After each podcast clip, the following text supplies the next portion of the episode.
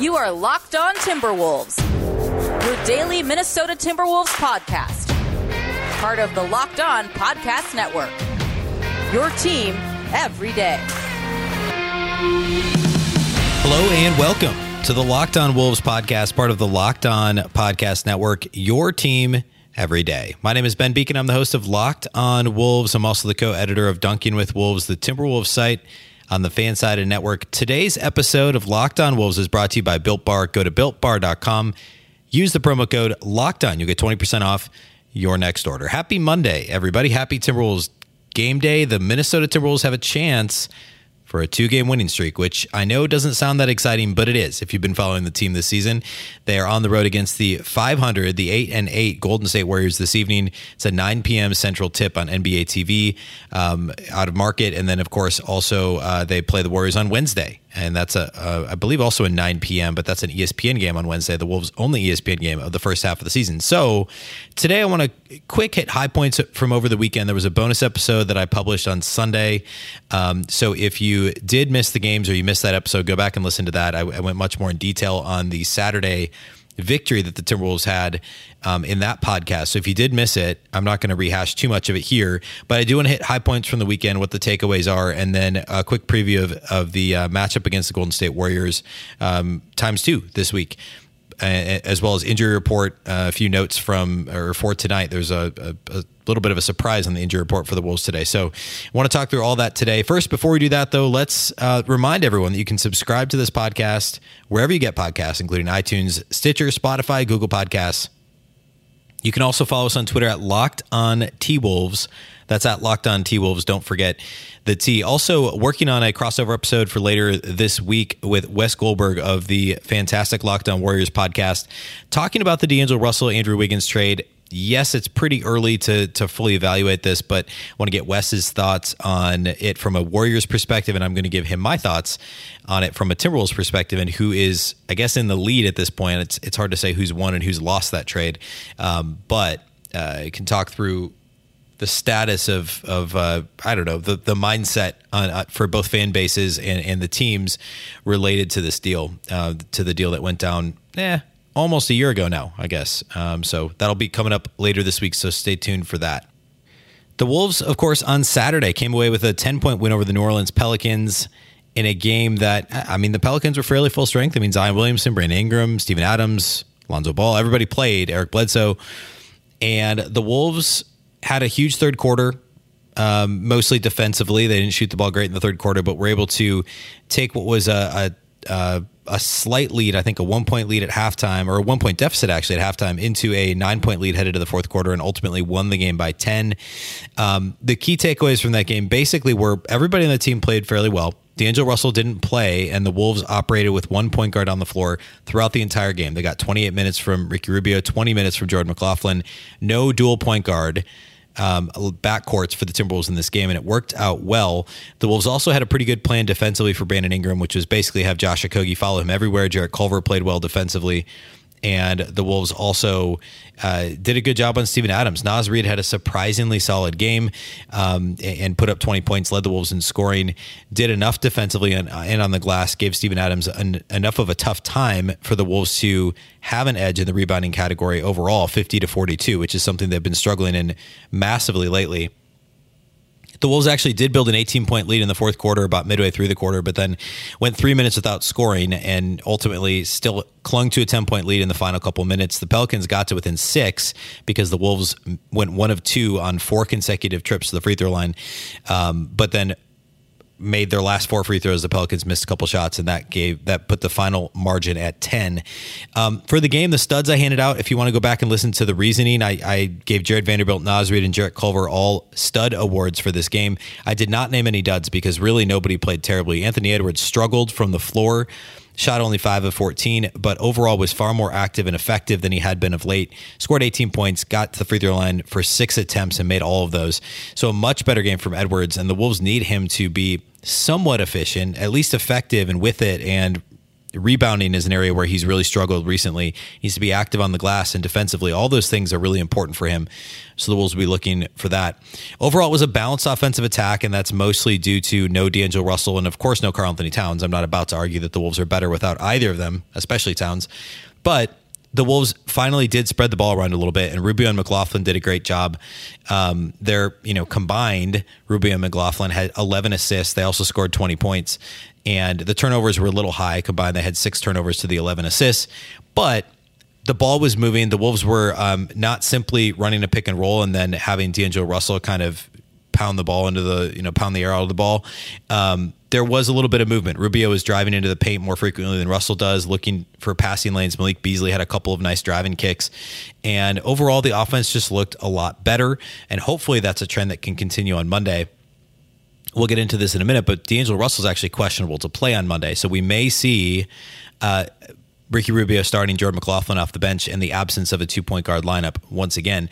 Malik Beasley also was a good story from Saturday because he didn't shoot the ball great. He was 6 of 18 from the field, 2 of 8 beyond the arc, but overall played a good game. 16.6 rebounds, had three assists and no turnovers, and had a timely three pointer as well as a timely assist for a Josh Okogie corner three late in the game as the Wolves were trying to hang on to that, uh, that lead over the Pelicans. So a good game from Beasley, and they're going to need more of the same against this Golden State Warriors team on Monday and on Wednesday. Um, this this will be an interesting matchup for the Timberwolves. I don't know that it'll be, you know, they don't match up terribly with the Warriors, um, but there's obviously tons of storylines to consider.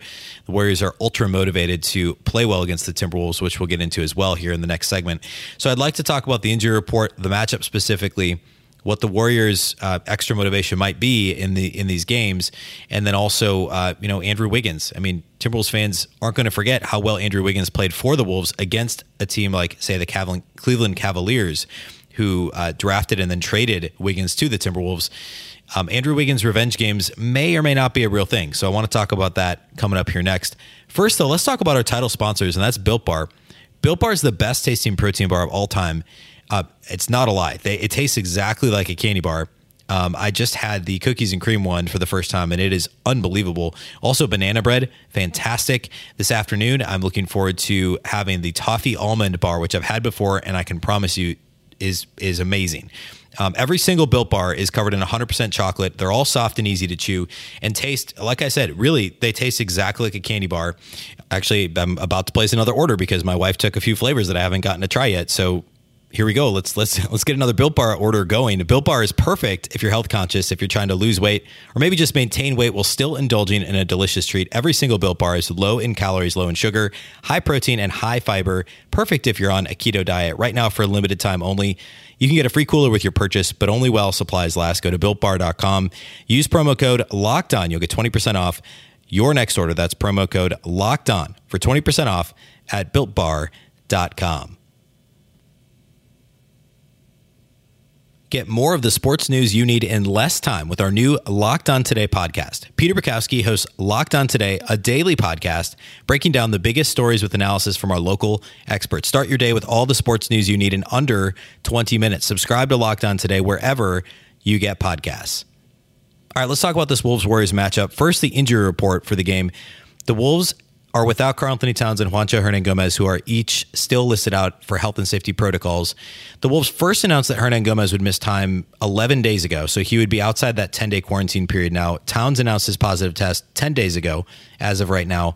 Um, part of the return to play protocol, I believe, is a couple of individual workouts before they join team workouts. That would imply that if he, Towns, and Hernangomez, if they were to exit quarantine today, provided they're feeling fine, have the negative symptoms or a negative test and no symptoms, that they could practice today and tomorrow and potentially play on Wednesday. Um, that would seem to be rushed. I, it seems pretty unlikely that at least that Towns would play as soon as Wednesday. Um, the Wolves have games upcoming this weekend, so perhaps the weekend is a better target for Towns.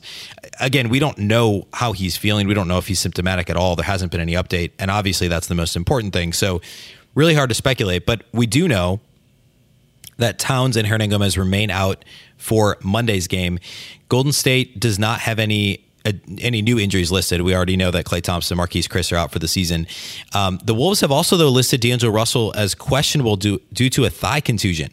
Um, which seems to be something of a new injury for him. I, maybe in the preseason there was something where it was just kind of bugging him and they, they let him sit. Uh, that seems familiar to me. But um, remember, he was out on Saturday due to rest, and the team said it was planned rest, and now suddenly this has cropped up. So I don't know. Um, I'm not suggesting any sort of a conspiracy theory. It's not like I mean the team's practiced since then, so perhaps it came up in practice. Not sure, um, but we do know that the Wolves won on Saturday. We do know that the Wolves won uh, with Ricky Rubio and Jordan McLaughlin running the point guard position and combining for 20 points and 11 assists, and for the most part scoring pretty efficiently. So, uh, you know, certainly the Wolves would be a better team with D'Angelo Russell playing well and on the floor. Um, good D'Angelo Russell makes the Timberwolves better. There's no question about that. But we have seen two different D'Angelo Russells this year, depending on the night, and I don't think there's any question about that either. Um, and that's something that I'll certainly get into with with Wes Goldberg of Locked On Warriors when we have our conversation about the the Wiggins uh, Russell trade. For the Warriors' part, um, they're relatively healthy. For the most part, have I actually think have have exceeded expectations this year. Their preseason over under was uh, 37 and a half, which um, in a 72 game season is uh, you know over 500 obviously um, and and I think they I said at the beginning of the year I thought they'd be an under 500 team I took the under on them uh, in that uh, preseason podcast and early in the season, you know, they scuffled. They got out to they were 0 2, got blown out by, you know, a pair of good teams in the Nets and the Bucks. And then suddenly they were 6 and 3, or excuse me, 4 and 3 and everything seemed like it was straightening out. Now they've lost a couple games in a row um, to the Knicks and to the Jazz and neither one of those was close. And you look at their season as a whole and they sit at 8 and 8 and they're outside the the top 8 seeds in the Western Conference, still in the play-in game conversation, very much so. But they haven't really had any losses to bad teams this year. Everybody they've lost to is, um, except for the Knicks, is considered to be a top four team in their conference. They've lost to the Nets, the Bucks, the Blazers. Um, I guess the Blazers have, you know, maybe aren't thought of that highly right now, but uh, they were you know, coming into the season. They were considered a top four or five team in the West. They've lost to the Clippers, the Pacers, the Nuggets, and then the Knicks and the Jazz. So it's not like they're losing to the Pistons and the Wizards and the Hawks and the Timberwolves. Um, so the eight and eight, you know, it isn't awful. Um, their net rating right now is is 23rd in the league. They have a minus three and a half point uh, differential, and their offense has actually been worse than their defense this year. And, and a lot of that's due to outside of Steph Curry, where's their scoring come from? Um, they haven't been able to answer that question consistently and efficiently. Um, as Wolves fans know, uh, Andrew Wiggins isn't the most efficient creator of his own shot. He's actually second on the team in scoring and second in field goal attempts per game next to Steph Curry. Kelly Oubre's had a little bit of a rough go of it in his um, you know, first season as a Warrior, he's only shooting 20% from beyond the arc, and he's attempting more than five threes a game. So this team really is Steph Curry, whatever Andrew Wiggins can do off of Steph Curry, and then it's a combination of James Wiseman and Kelly Oubre that are kind of the rest of the offense for this team. Draymond Green is scoring even less than he ever has, and is primarily just uh, you know a playmaker and obviously still a good defender. But he's averaging four and a half points a game, um, and, just isn't a factor offensively. Although he is still averaging, uh, I think, just under seven assists per game. So, know, Steph Curry is the offense for this team and then Wiggins and Oubre play off of him, and to a lesser extent, James Wiseman, who has started all 16 games in his rookie season for this team. Um, so the Warriors to this point have been probably from from their perspective a little bit disappointing. I think eight and eight is probably a disappointing start for me. I actually think they've been a little bit better than expected. Steph has bounced back extremely well after missing all but five games last season. He still is not the Steph that we know and love from a few years ago, and it's it, he's not particularly close, but he's still shooting 11 threes a game at a 38% clip and averaging 28 points, six rebounds, and almost six rebounds and six assists per game um, at the age of 32. So he's still an all star, and he's the reason they're eight and eight. Without Steph Curry, this team is probably looking at a record more similar to the Timberwolves, if not worse. Um, so it, it, truly is Steph Curry and just a bunch of guys. It's a question of of what can Andrew Wiggins bring to the table? Can Kelly Oubre figure this thing out? Can Draymond Green continue to be effective defensively, and can he give them anything on offense? um, you know, as the season goes along. So I want to talk about the matchup specifically coming up here next and how the two teams line up, how the Wolves might or where the Wolves may struggle in this game against the Warriors. First, so let's talk about betonline.ag. I finally got extremely active on betonline.ag this weekend, placed some conference championship live bets, um, and I'm, I'm all in on on betonline.ag at this point. Tons of NBA bets upcoming for yours truly.